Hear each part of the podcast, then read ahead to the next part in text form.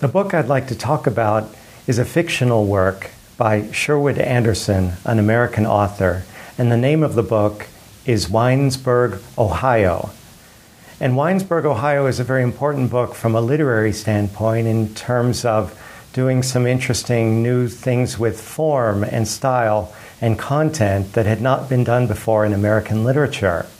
And the book was published in 1919, just after World War I. And in essence, the book is often seen as the first American example of modernist writing or modernist fiction. And that's just a way of saying that it launched some new ways to uh, organize material into a fictional work. By that I mean that uh, Winesburg, Ohio isn't exactly a novel, and it's not exactly a short story collection. It's something in between. It's often been called a story cycle. In other words, a cycle of stories that feature some of the same characters from story to story, but some different ones as well.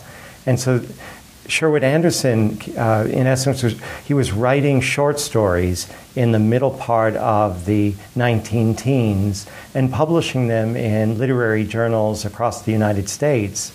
And at some point, he saw some connections between what he thought had been only separate short stories. He saw some thematic and stylistic connections between those stories.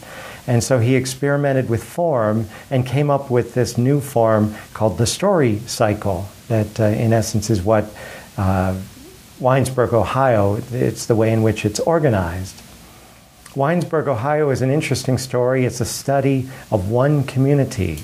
And again, that community is Winesburg, Ohio, but uh, don't look for it on the map because if you do, you'll be misled. There is a town called Winesburg, Ohio, but in fact, Sherwood Anderson based Winesburg, Ohio on his hometown of Clyde, Ohio. So, in essence, that's the town he's really writing about. And in the work that he uh, put together of these separate short stories, Winesburg, Ohio looks at every aspect of life in that small town from the viewpoint of a number of characters, but primarily from the viewpoint of one character who's a young man who's growing up in the town and maybe he feels that the town is fascinating but maybe a little limiting. And so eventually that young man ends up leaving his hometown in order to carry on his life elsewhere. But the point of Winesburg, Ohio, isn't really the story of that one young man. The stories are kind of from his vantage point, but the, the, the subject of Winesburg, Ohio, are the many characters who comprise the towns. It's kind of a community story. Um, there'll be some stories about individual characters who have certain kinds of problems fitting into the rest of society.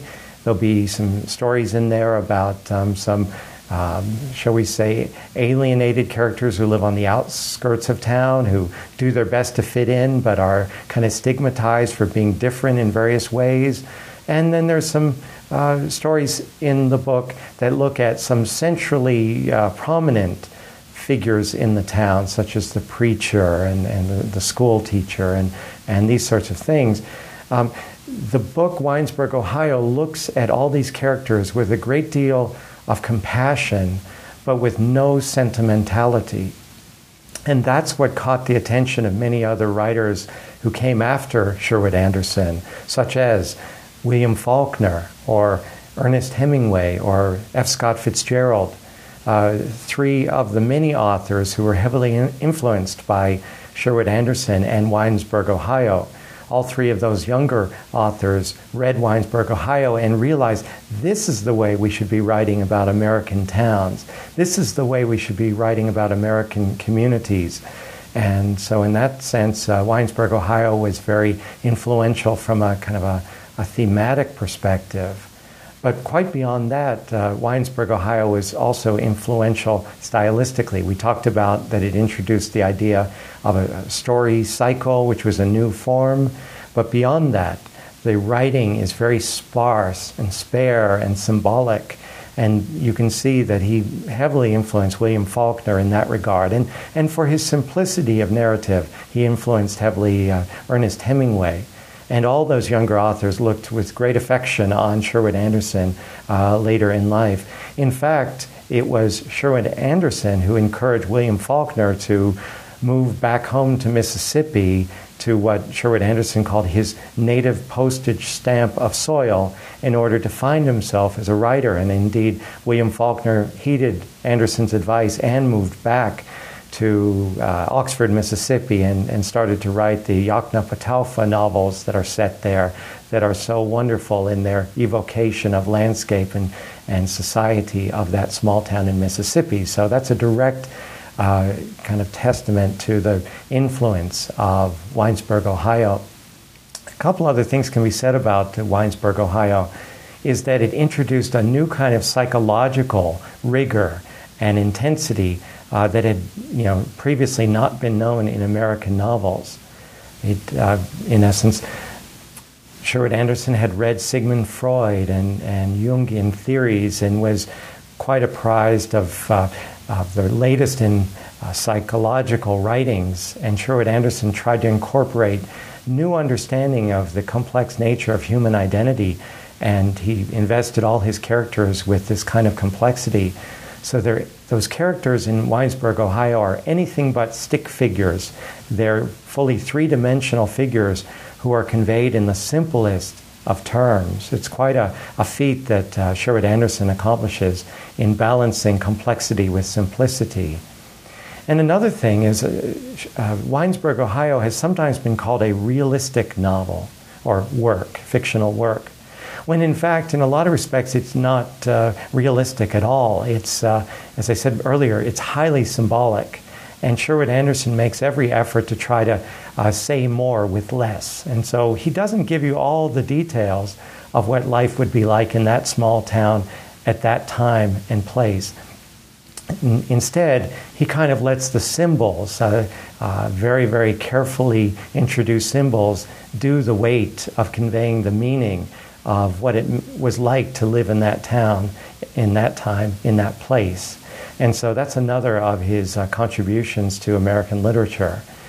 Uh, as I alluded to earlier, Sherwood Anderson became a, a, kind of a mentor to younger writers, and we mentioned three of them, but there are many others that one could mention who were influenced by, uh, by Sherwood Anderson, including John Steinbeck and John Updike and many others. So that's another important thing about uh, uh, Winesburg, Ohio, is that it's one of the most influential American fictional works of all time.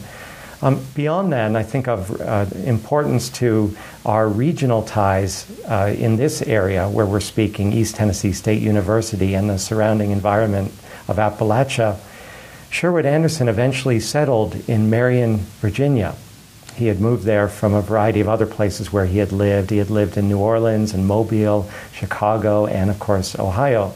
But he finally settled in Marion, Virginia, and became an honorary Appalachian citizen, starting newspapers here and kind of helping the local economy throughout the 1920s and 30s. And he became kind of a local celebrity, but he never stood out while living in Appalachia. He became everybody's best friend and best neighbor. And so he kind of, in many respects, is seen today as uh, kind of inadvertently being the father of Appalachian literature in that he had a national, even international reputation when he moved to Appalachia at a time that when Appalachia was experiencing its own literary renaissance. But he was already fully established, and he kind of indirectly kind of gave a sense that it's quite fine and wonderful for people to write about Appalachian topics. Uh, before the 1920s, there wasn't a lot of serious literary writing about Appalachia. But in essence, Sherwood Anderson gave a kind of a, a legitimacy to that enterprise. And, and, in fact, Sherwood Anderson wrote uh, several works set in Appalachia. So that's kind of a sidelight note. Uh, but Winesburg, Ohio is by far his best known work and the work uh, by which he's remembered today. So that's, that's the book that I would encourage everybody to give a chance to and, and to at some point read and uh, just appreciate the, the achievement of that very small but important book of American literature.